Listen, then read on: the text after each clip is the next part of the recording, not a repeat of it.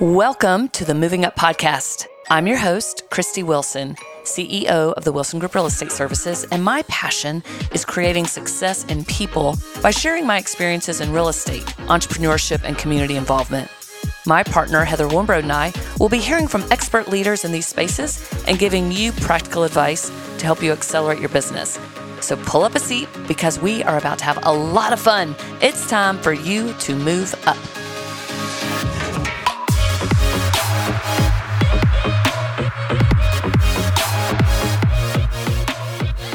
Today we welcome a Nashville legend in the real estate industry. It's with great joy, honor, and fun that we're presenting Richard Courtney with Frederick and Clark Realty. Richard has been in the business for 44 years.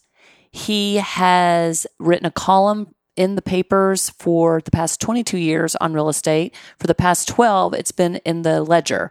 So read his weekly column. It's amazing. Richard Courtney is one of the most clever, interesting, and experienced realtors in Nashville, and the first realtor that we've invited on this show that's not a Wilson Group agent, because he brings such a breadth of knowledge and insight to the market, to the industry, and to everything that we do. So it's with great excitement I get to introduce Richard Courtney. Hello. Hello, darling. It's great to be here with one of my heroes and the daughter of one of my other heroes. Oh, thank you. Aww. You're one of my heroes. It's going to be just a mutual hero thing then. Let's move forward with heroism. Okay. Well, just 1 minute. Let me go put on my Wonder Woman outfit. All right. Oh, wait, hero, not superhero. Okay. Same thing. So Richard is with us today because Richard he's a veteran realtor who's been in the industry since 79, so whatever that is, 43 years.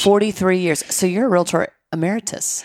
No, I've actually been a real estate agent for 43 years. Oh, okay. At first, I didn't have to be a realtor.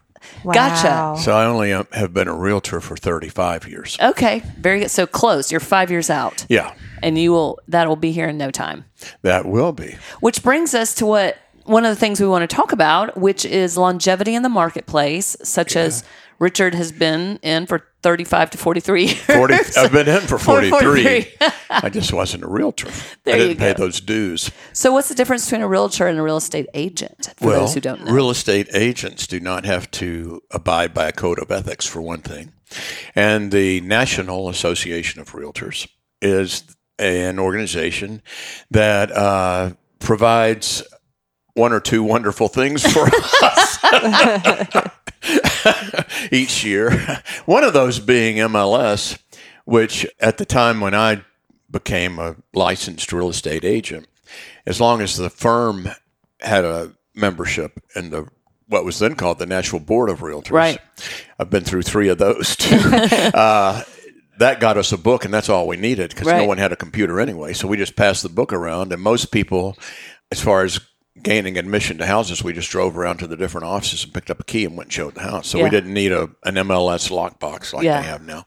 So until I joined Tommy Patterson's firm, the great Tommy Patterson, he made me join the board of realtors. Gotcha. Yeah. So then I joined in about 1987. But the Greater Nashville Realtors, as they're now known, Greater Nashville Association of Realtors, when you were president and I was president and you were Realtor of the Year and I was Realtor of the Year another year, they've provided us a great foundation really for both of us to flourish in the community. That's right. And with each other. Yes. Because one of the greatest benefits, I think, of being a realtor is you have all of these network opportunities within your industry to get to know the other realtors, because as most people know, there's typically a buyer's agent, typically a seller's agent, and you've got to work together.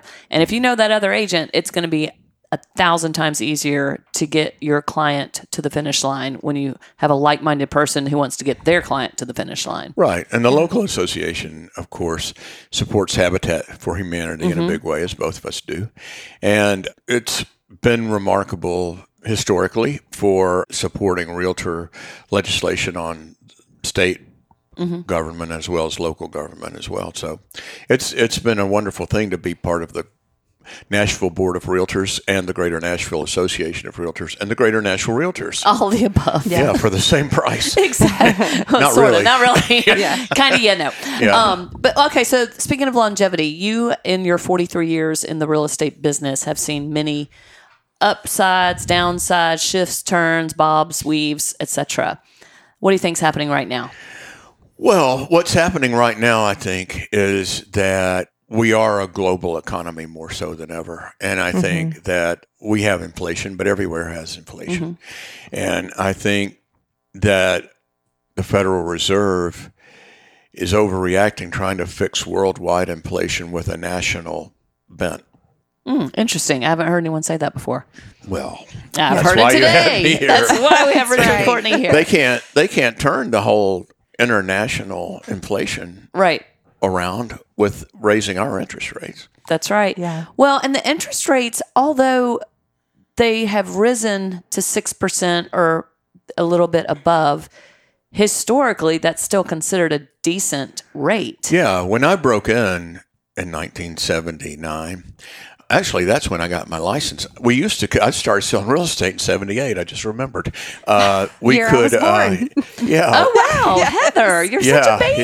Yeah, funny. Yeah, I remember going over there to the hospital that day. But builders didn't have to have licenses. The people who sold on site, and they wanted us to get one. So that's why I eventually got a license, and then later I became a realtor. But when I was doing it, this was during the Carter administration. And some people may remember Jimmy Carter. Well, actually, he's still alive. Yeah. I mean, he started Habitat. I don't know if he started, but he's a huge supporter of Habitat. He's 92 years old. Yeah, he's amazing. Yeah. Well, he's a much better Habitat person than he was president. Yes, I would concur. Because we had a program. We were at a place called CNS Builders that eventually is Foxridge Homes. And interest rates for normal people getting a loan were 16 to 18% on a 30-year mortgage. We had a product called FHA 265 and along with the Farmer's Home, where people could put down $100 and pay $100 a month and get a brand new house. Oh. Because taxpayers were paying that other $600 a month per house. Well, that program went away, so CNS Builders decided to quit doing what they were doing and came out as Foxridge Homes. And that's the first time that the realtors, along with the lenders, came up with WAFI, the little dog, and WAFI, and it was a way of financing for you. And that's when the ARM started. This was in like 1978, 79. Because no one, well, like my house, and I bought a $60,000 house at 18% interest, and the payments were like $950 a month. And people couldn't afford that. And so they came up with ARMs, which right now is a great thing. Because even back then, there was a 1-year ARM and maybe a 2-year ARM. Most of them were even 6-month ARMs at that. But now you can get a 7-year ARM, and I just got one myself. Oh, good. And I think everything will get fixed in 7 years. Yeah. So somewhere along the way, we'll fix this thing. And I'll refinance. That's right. And that's what we tell people. It's like wherever your rate is today, hold on because the rates will adjust again at some point. You can refinance. Yep. Date the rate, marry the house. That's right. Yeah. Yep. Yeah. So, I've seen that a few times go up and down. And I remember when the first Gulf War started, interest rates were floating around 10%. And I thought, man, if they'd ever dropped to 9.5%, I'll just print money. And then they dropped to 9.5%, and then Saddam invaded Kuwait, and then they went to 11.5%, and then there we were again. And ARMs came back around, and foreclosures did. And then later on, like in the 90s, rates really dropped to like 6%, which was great. And now, they're 6%, which is great, but we don't know they're great because of the artificial thing with COVID and all that stuff. So I think this will right itself, but I don't know that 5% isn't a healthy rate. I think it's a healthy rate. Yeah. Yeah. I really do. That's just me. I think everybody adjusts to everything. I remember years ago when I was somewhat of a newer broker, maybe not new, I was probably a 5-year broker at that time. And we'd be going over what was changing in the marketplace every, whenever it would happen. And the agents be like, oh my God, how are we going to sell another house when this goes away? I'm like, oh, trust me. You'll adjust to this in like 3 months. And this time next year, you'll be saying the same thing. Oh my God, how are we going to adjust to this? Yeah. Change is inevitable and you just figure it out. We are the most adaptable creatures as realtors, I think. Oh yeah. And even now we see, I wrote, my column yesterday for Thursday and someone who bought a house, 2 different people who bought houses 2 years ago. One bought one for $1.2 million, sold it 2 years and a day or whatever after, so they don't have to pay the 40% thing. Yeah. And made $500,000. Mm-hmm. Somebody bought a Stone Oak home, not great builder here, for $2,800,000, held it 2 years and a day, and sold it for $6.5 million. Wow. So I think those days are behind us. So prices aren't going down. I don't think they're going down either. I think the houses that are overpriced, those prices will come down, but just to a regular value. Yeah. You know? Yeah. The people will still list too high. Mm-hmm. I've done that once or twice. Maybe. Maybe, Richard. Maybe. Maybe. And I like to give the seller the benefit of the doubt. Yeah, I like to give everyone the benefit of the doubt. Sometimes that's not the best thing to do. So let me say something real quick. You are also a very prolific writer, and yes, you have your column. So tell us a little bit about that column and how that came about. I write a column for the Nashville Ledger, and I've been there for 11 and a half years. Prior to that, I was at the Tennessean for a while. I don't remember how long, 3 or 4 years. Prior to that, I was at City Paper for 7 years. Prior to that, I was at In Review. Long gone. Oh, my gosh. Mm-hmm. Yeah. I forgot about Boyer Barner. Yeah, great guy. So, and the way I ever got to Boyer was through Buyers Are Liars and Sellers Are Too, which is a book that Simon and Schuster published. That's not the Simon and Schuster version, but that's the middle version. This version, published in 2005, is amazing. So, I didn't realize, I thought I was going to surprise you with this. That paper was not hidden very well. So, I have his book right here. Yeah. Buyers Are Liars and Sellers Are Too. I'll tell you the funny thing. I think you were there. It must have been 2005 at the National Association of Realtors Convention. Schlepped those books all over that conference. We were down there, and my big banner said, which Dave Ramsey, your father's former radio partner, and now mega real estate guru fella, and then a longtime friend of mine, wrote the foreword for it. And my banner in the little booth we had said, Buyers Are Liars by Richard Courtney, in small print, forward by Dave Ramsey, and big print. So you remember they were selling pretty well, and all of you were helping me move them. And then that night, you know how after a few days you get those convention legs where I was just so tired. So I went and got into bed and just sit back to meditate. And then 60 Minutes comes on, you know, and it says, next up, Dave Ramsey. I said, oh, heck, what has Dave done? You know, and really it was a good piece, which I never had even seen them do and still haven't, but they did a great spot on him. On Dave Ramsey. Yeah. Well, I remember so every year the National Association of Realtors has a monster convention. It's anywhere from probably 20 to 28,000, maybe 30,000 attendees. No, about 35,000 people. Now. That's why it took so long for New Orleans to be able to handle this. Yeah, after Katrina. Anyways, we were at that convention and we're flying back. I had not read the book yet. And Richard's sitting next to me on the plane. And I'm reading the book, and when I start laughing, I'm trying not to laugh out loud, but my body starts shaking. And I'm just like, what are you reading? And I start reading episodes. He's like, dang, that is funny. I forgot I wrote that. I wrote it a long time ago. It is truly, Buyers Are Liars and Sellers Are Too. Get it on Amazon, I guess. Yes. And one of the best real estate books, I think, and couldn't be even truer today than it was back then. When did you originally write it? In the late 1993. 90s? Oh, early 90s. Yeah. And so this version, because that's the second version. Yeah, it's 2005, and dang, it's so funny. And each chapter, especially like the one where you have the young couple coming through the house and Uncle Billy wants to come in and inspect it and say, oh, they don't build like they used to and blah, blah, blah. And you know, you're paying what for this? They're the worst things that can happen. Just had that happen. Yes. Oh, did you? Absolutely. It was an aunt from Alabama. Oh, nice. She came and, you know, for condo prices here compared to what you could get in Alabama, she was very quick to show that on her phone. Oh, good. Oh, yeah. Yes. Oh, yes. I am sure she was. So, Richard, what is your favorite part about being a realtor since you have been in the business 43 years, 44 really, if you count 1978? Yeah. Oh, what's my favorite part? Uh-huh. Imagining what I could do if I had another job.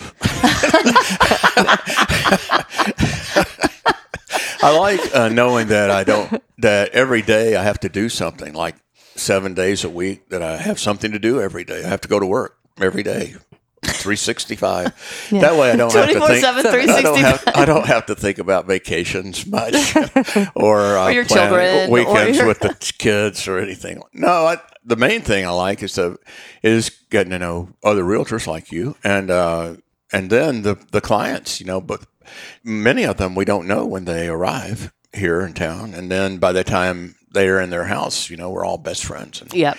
And so that's really fun. And then helping them sell the house, even all through the 43 years. Nashville's never been a place that's – I don't know that I've ever sold it. I think I've sold 1,700 or 1,800 houses, and I don't think anyone's ever lost money selling a house. Timing's everything. Yeah, timing's everything, right. But still, if you hang around long enough, you know, it'll work. And I think – how many is the most houses your father ever owned at one time? Oh, as rental property? Yeah. I think he got up to about 125 or something like that. I mean, now I understand that's the way to go. Yeah.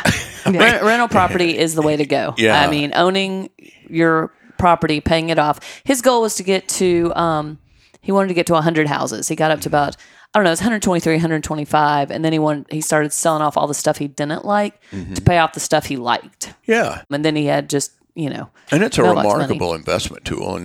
And it doesn't have the volatility of the stock market. You know, nowadays the stock market drop 1,000 points, right? And it just happens. Well, and even if you have to, if you get your rental property paid for, your investment property, get that paid off. Just be hyper focused on getting that paid off.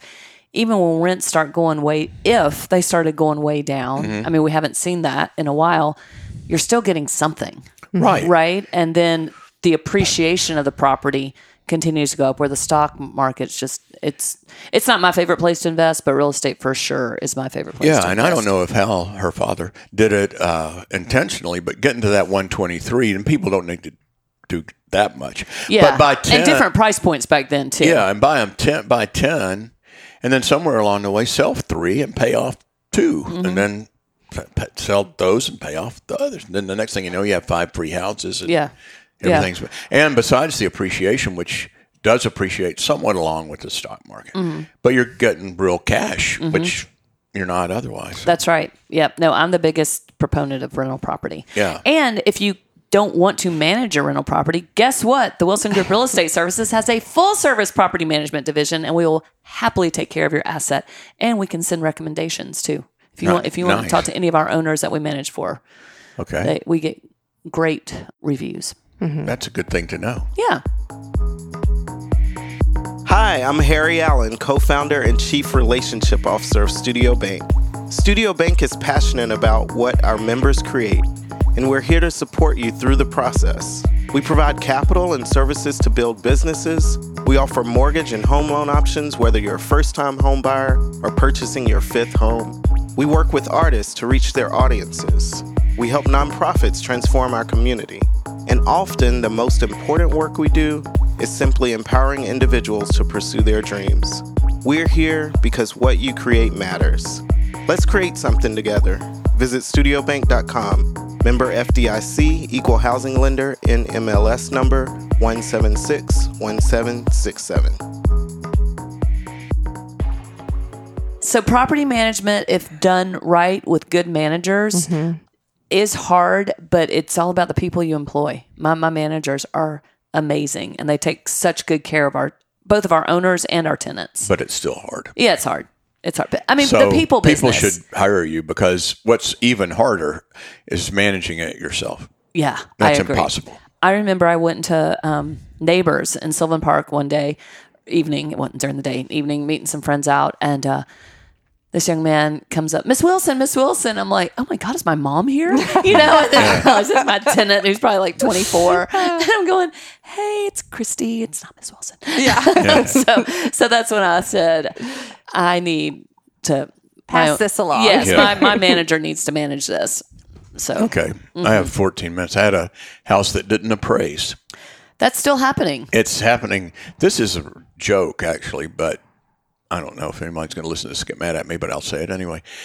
These people actually, the buyers that I was working with, got a house for probably $150 under the market. Wow. Because somebody had moved out, and apparently they had plenty of money, and just wanted to be done with it. They just wanted to get rid of it. So we got it for $150 under. Then they found some problems, but not really big ones. And they said, let's ask for $45,000 in repairs. And I said, that's a little tough. And they said, we'll just take it off the sales price. So we did. So they got it for $150 under, $45,000 in repairs, and it still missed appraisal by $5,000, which for the record was 0.3% of the sales price. Like, who's that good at anything? Oh, wow. My gosh. And the poor buyers are distraught. Oh. Can they not bring $5,000 to the table? Oh, they can. They're fine. Yeah. But it's worrisome. Yeah. They think we paid too much. Yeah. And appraisers can't. I don't see how they did it anyway for the last 2 years. Yeah. Because it's just too nutty. Well, so Will Humphrey is an appraiser with Vector. He owns Vector Appraisals, and Will has been on our show twice, August of 2021, August of 2022. And it was interesting because the conversation was so different from 2021 to 2022 on the appraisals. And what they did, I mean, he factored in, you know, an appreciation rate into the appraisal, and it made sense. Yeah. And now, because we were asking, what are you doing in 2022? And that appreciation rate has just changed dramatically. But to miss something by that much, he would even say, and I don't want to put words in his mouth, but no one's that good. $5,000? No one's that good. Richard Exton has said it. I can put words in his mouth. Yeah, this is true. Yeah, he said no one. He said no one's good enough to get within 5 or 6%. Yeah. Really. This is 0.3. Someone's trying to make a point. It's three.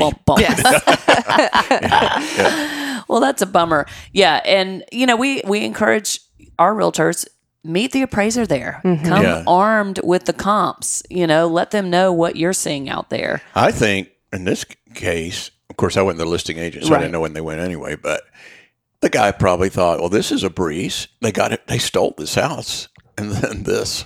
That's crazy. Nutty. Well, right when you think you have it figured out in real estate, that's the beauty of our industry, is that you really don't. You don't. You never know what's going to come hurling your way, and you just have to figure it out. So every day is full of opportunities for a solution, for something. That's right. All you have to do is have those solutions. You have to have those solutions.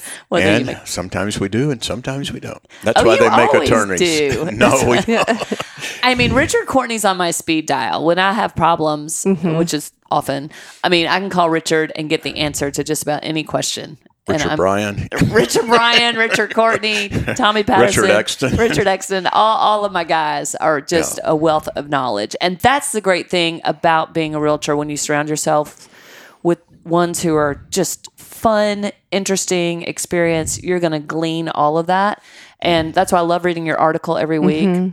Thank you. And the Ledger, because I always learn something new. And he always highlights the agents who've had a sale of the week, which I love that too. Yeah. You know, what's funny about that too is I just started Sale of the Week at the Ledger. So that it's a 12-year-old part of the column. So that means there have been 600 sales of the week. Okay. Usually 2 agents on each side. So 1,200 agents. So I usually call them and ask them to tell me something that happened or whatever. 4 have called me back. Ever. Am I one of them? No. Oh. I didn't call you. I already knew. Oh, okay. Okay, $11.99. Okay, gotcha. Isn't that amazing? That's amazing. I say, I'm writing a column about your sale, such and such, and I'd be interested to know if you have anything you'd like me to add. I'm not trying to be, 60 Minutes. I just want something at all. And they hardly ever call. Well, 4 have called me back, ever. Dang, Richard. I know. It's kind of bizarre. I want to say I'm surprised, but I'm not. I'm surprised. Yeah. Well, it's true. I have an off-market sale that's supposed to close on Friday. So when that posts, feel free to call me and I'll give you all the deets. Well, yes. Send it to me Friday. Okay. And then I'll do it. Okay, I will. So I have a question for you. Okay. So a lot of our listeners obviously are realtors. And I think with the feedback that we get, a lot of listeners have been in the business, I'd say 5 to 6 years or less. What advice would you give a newer agent who's experiencing maybe kind of the craziness that we've had the last 2 years, but now coming into a more normal market? And they may be panicked. They may be thinking, gosh, what has happened to my business? What would you tell that agent? I would tell them to listen to your group leadership here, because it's the best really that there is. And secondly, the main thing I like to do, realtors love to talk about themselves. So I always encourage our new agents to take an experienced agent to lunch or drinks or whatever, at least once a month, from a different firm every month, because you get a completely different perspective from the different firms. And You know, it needs to be an experienced agent who's been through this, so somebody with at least 20 years experience or more. And that's one thing. That's a great idea. Yeah. The second thing is, you know, open houses are a great tool for not only selling that house, but for meeting buyers, but most of whom come after the first one when all the neighbors come in. So I would host open houses for anyone, and then I would meet with veteran agents once a month. I would read my column every week, and they'll learn something, and probably go back and read all 1,200 of them. Yeah. They are great. Wow. Wow. I know, right? Is that right? 12 years? 22 years total, including the ledger and everything. 22 years, once a week. 1,144. Yeah. Wow. Well, anyway, they don't need to read all of them. Some of them weren't that great. But they're all pertinent to what's happening in the current industry, or the current, market. Not the current industry is real estate, the current market, which changes. Oh, I'll tell you the other thing they need to do. So many people now, and I have an assistant and a half for years, and so she's basically a transaction coordinator, but I don't think many people now learn the whole business. I know none of them know, not none of them, very few understand finance. And I think that's been a key to my success through the years is when someone says, I can only afford this, I don't mind saying it. They don't mind saying it. I said, how much money do you have to put into it? How much do you want to spend every month? Now let's back into it. Let's see what we got. Right. And then you need to know what a 7-year ARM is and what a 1-year ARM is and what a 30-year fixed is. I don't think anybody wants that right now. But finance is the most important thing, I think, that they don't know today. And the overall transaction, because like sometimes the transaction coordinator tries to, and they may be in Texas or somewhere, negotiate an inspection release with me. And I say, I want to talk to the agent. Yeah. And then they've sometimes never even been to the house and not even, and certainly the last 3 or 4 haven't read the inspection report at all. Oh, wow. And that's the thing that I would also encourage them to get to a place where there's good training and leadership, because some places don't have it. That is true. I tell you what's challenging in training agents now is everything is online. All of your forms, your contracts, your disclosures, all that. And when an agent can't tell me how many pages a contract is, or the Tennessee Purchase and Sale Agreement, I'm going, I need you, when you're in your first year or first 6 transactions, I want every document printed. I want you to be able to see how many pages are in this document, whether it's that 6 pages in disclosure, 1 page on confirmation of agency, because when you have a 27-page contract packet, the new agent has no idea what those are. Like, they think all those disclosures are part of the contract, and it is to a degree, but each document is different. So understanding the meaning of each document that goes with a transaction is so important. And my young agents, I know, look at me like I have 2 heads. I'm like, print it out. And they're like, it's paper. I'm like, I know. Yeah. You need to know what's in that document. Once you can tell me what's in I don't care if you print it out or not. You did this with me when I first started. We had it all printed out. And then you said, okay, now rephrase each section. Yeah. How would you explain it? And how would you rephrase basically what it says? Yeah. That was very helpful. Well, that's the thing, too.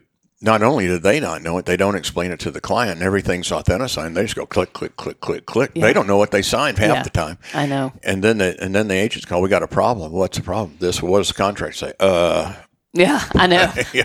I always throw that back to the agent. I'm like, what does your contract say? I'm like, go to paragraph 6 and let's read it. But most of my agents, I mean, I rarely have issues because we do that. What does the contract say? And it's just break it down section by section. Yeah. And it's very hands-on here. Yep. And we teach our agents how to summarize it to their client when they're presenting an offer. If they're doing it via email, send them the summary of the offer, including the pre-printed things. I find on either side of the deal, the agent fails to tell the client that window treatments remain, built-in appliances remain. Those things are pre-printed in there. We make ours write it out specifically, but there's so many things that get dropped. The Ring doorbell has been a big one. All right, who's going to be buying the new Ring doorbell? Well, you didn't put it in the offer, so I guess it'll be you. Yeah. Well, that's a good thing for realtors and their clients to know. That Ring doorbell, they can hear what the people say on the front porch when they come out of the house. Yeah. And that's killed and made some deals for it. It helps the seller sometimes both ways because they say, these people love the house. They're ready to make an offer. We're not going to budge an inch. And then they say they hated it. they don't like this, this, and that. Can you bring them in? And, you know, so, but the ring is a dead ringer. When we have our buyer consultations, we let our buyers know, when you're on that front porch, mm-hmm. don't assume you're being videoed. No, you are being videoed and heard. And whether it's a Ring doorbell or you look up in the corner, there's a camera there. Everyone has cameras everywhere. Mm-hmm. Yeah. And you're being watched. And I have the conversation at the car. Don't forget, there's going to be a video camera somewhere. So be polite. I remember when, before they had all that, those baby monitors were there. Yes, that was the other thing. I'd be in the kitchen, and that's the first time I ever did it. I was in the kitchen, and the people in the baby's room, and they started all this chatter, and it was coming out. And I didn't have any babies. I never knew what they were. I said, that's funny. And they weren't saying very nice things. About you anything. Or about the house mainly on that one. Okay. We are going to wrap it up because Richard has to go. And oh my God, we are so thrilled. Yes. It is an honor. You are real estate royalty here. And just you put a smile on my face. So glad to be here. Much. Thank you so much. I'll be back. Okay. And I'll go to the right office. That would give us 15 more minutes. That's right. All right, everybody. Remember, if you have any questions pertaining to real estate or anything and want Heather and I to address it in an upcoming episode, email us at podcast@wilsongrouprealestate.com, and we got you covered. Thanks for tuning in today, and talk to you soon. Bye, guys. Bye. Recognized as a nationally ranked top 150 accounting firm, Alexander Thompson Arnold CPAs serves Tennessee, Arkansas, Kentucky, and Mississippi by providing accounting, tax, and consulting services for clients ranging from small to medium-sized businesses. ATA offers several services other than traditional accounting to the Nashville area, such as technology solutions, litigation support, business valuations, marketing strategies, HR consulting, retirement plans, and third-party administration. Contact ATA partner David Hart by calling 615-662-2727 or visit them online at atacpa.net.